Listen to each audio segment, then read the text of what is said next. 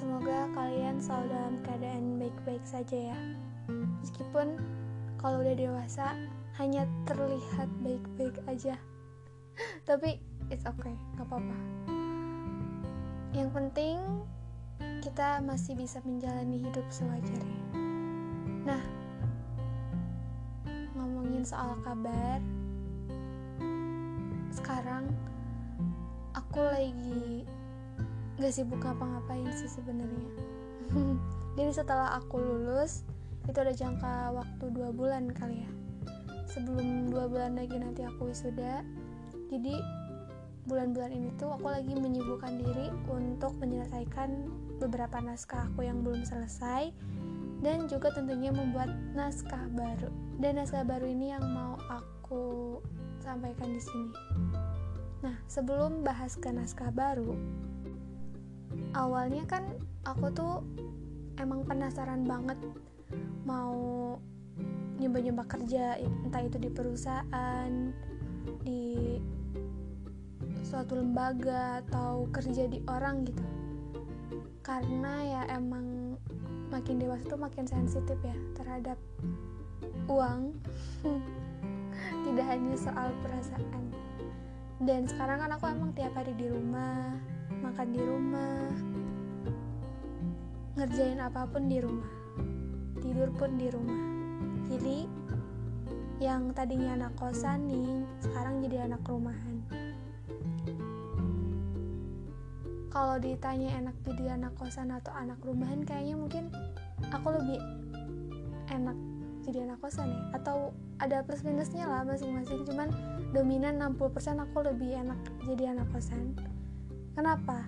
Karena pertama jadi anak kosan itu lebih bebas tentang apa yang kita mau dan maksudnya bukan hanya tentang apa yang kita mau aja kita juga bisa jadi lebih mandiri gak terbatas terus ya lebih leluasa aja melakukan segala hal mau kalian belajar mau kalian cari tahu sesuatu mau tahu tentang apa pun juga kalau kita punya ruang sendiri itu rasanya lebih nyaman aja.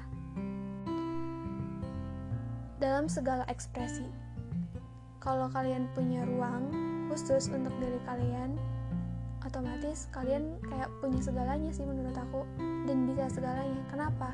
Karena kalian bisa senang bisa sedih bisa nangis bisa kecewa bisa hah apa deh yang kalian mau yang ekspresi yang sedang kalian rasakan tuh bisa dikeluarkan gitu. Tanpa ada kendala tanpa ada orang yang tahu gitu. Kalian bisa meluapkan semua itu. Beda lagi nih kalau kalian udah di rumah meskipun udah punya kamar sendiri yang intinya privacy tapi tuh nggak sebebas ketika kalian hanya diam di satu tempat yang bener-bener cuman kalian aja gitu. Karena kan kalau di rumah kalau kalian nangis gak bisa kenceng. Betul. Kalau kalian marah ya kalian harus bisa membatasi itu karena yang melihat pun bukan hanya diri kalian tapi ada orang-orang sekitar. Kayak ada ibu, ayah, kakak, adik dan yang lainnya. Otomatis kita harus menjaga sikap kita kan. Terus dalam melakukan sesuatu. Contohnya aku kayak ya sekarang aku emang belum kerja gitu. Tapi bukan berarti aku nggak berusaha aku juga nyari nyari nyari info ke sana kemari nyari relationship baru nyari uh, apa pun yang bisa aku lakuin gitu. Tapi balik lagi kalau emang bukan waktunya meskipun apa ya kita udah berusaha ya nggak akan secepat itu gitu buat terkabul. Jadi ya kita cuma bisa sabar aja dan berdoa. Kayak gitu. Dan um, balik lagi ke ruang ke suatu ruang. Jadi ya emang di rumah tuh aku benar terbatas. Bahkan ketika aku ngerasa kecewa banget nih pengen banget ngeluapin isi hati aku gitu kayak aku nggak bisa sebebas aku waktu di kosan gitu. Nggak bisa. Malah pengen teriak gitu. Meskipun ya nggak teriak-teriak banget itu pengen nangis lah intinya. Itu nggak bisa. Aku aja kalau misalnya nih mau nangis di rumah itu suasananya harus pas malam sebelum tidur semua orang udah tidur terus mati lampunya dimatiin. Atau gak kita balik selimut gitu aja. Itu sebisa-bisanya mengekspresikan rasa saking capeknya atau saking mumetnya.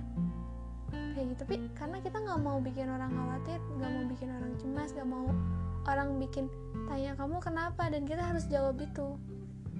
Itu kan capek kan? Jadi ya ada plus minusnya sih karena mungkin aku juga udah terbiasa sendiri apa-apa sendiri. Jadi kayak yang mungkin cang sedikit canggung juga ada. Terus selain terbatas kayak ya nggak bebas aja ngelakuin beberapa hal gitu. Karena kita harus mikirin orang lain kan.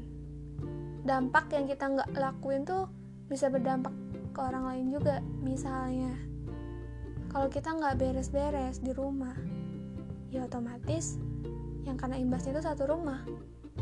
Gitu. Tapi kalau kita misalnya hanya kamar kita bertanggung jawab atas kamar kita sendiri ya konsekuensinya untuk diri kita sendiri kan.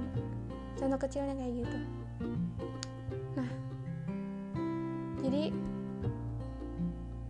sebenarnya setelah aku lulus belum wisuda pun tuh kayak kompleks banget permasalahan soal pekerjaan soal perasaan soal apa pun tuh udah kayak uh gitu. Kayak orang tuh nggak hanya lingkup uh, lingkungan rumah ya tapi juga lingkungan luar gitu tetangga kita saudara-saudara kita. Ya intinya masih ada yang keluarga besar kita lah. Kayak ini ngapain sih di rumah aja? Atau kerjanya tidur tidur terus atau ngetik-ngetik gak jelas gitu kan udah ada sih ke aku ke telinga aku yang sampai-sampai kayak gitu.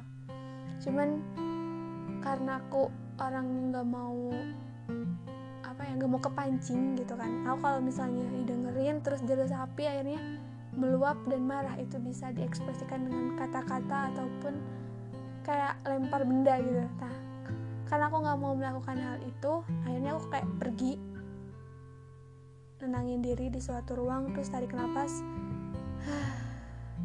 akhirnya hembuskan. Cuman gitu doang.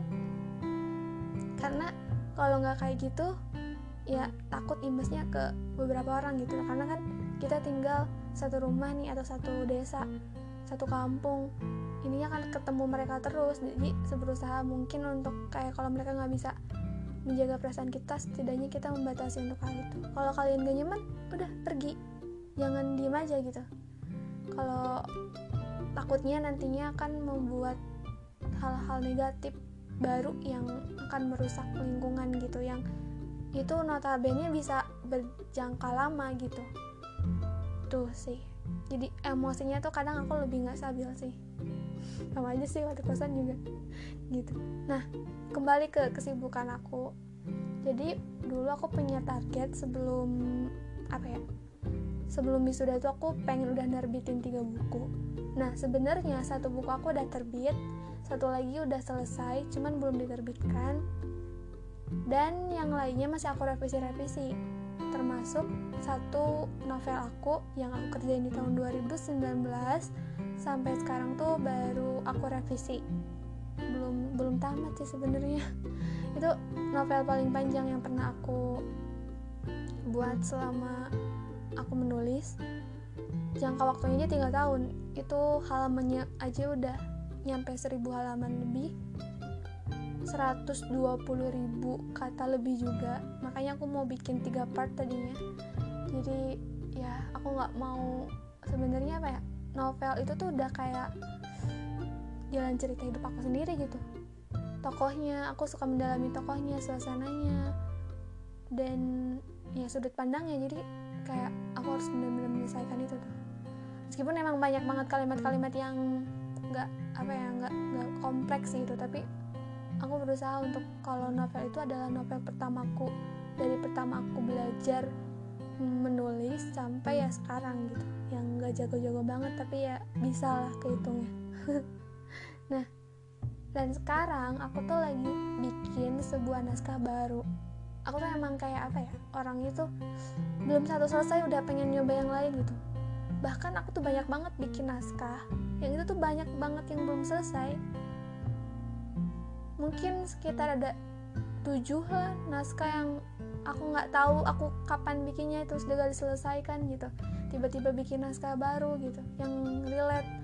Nah untuk naskah yang sekarang itu aku nggak akan sebutin dulu judulnya tapi targetnya aku tuh pengen bikin naskah itu tuh dua bulan sebelum aku wisuda tuh udah selesai.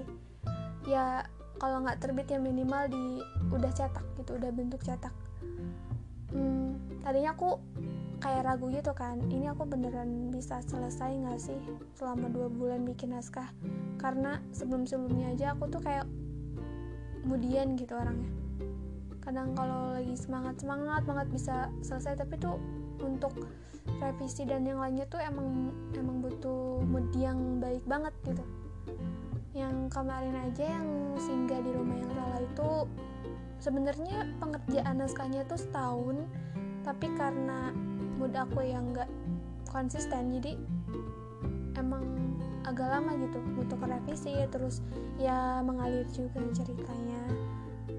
Jadi ditulis juga itulah untuk naskah ikon sekarang. Tadinya aku ragu ini aku bisa nggak ya bikin naskah ini?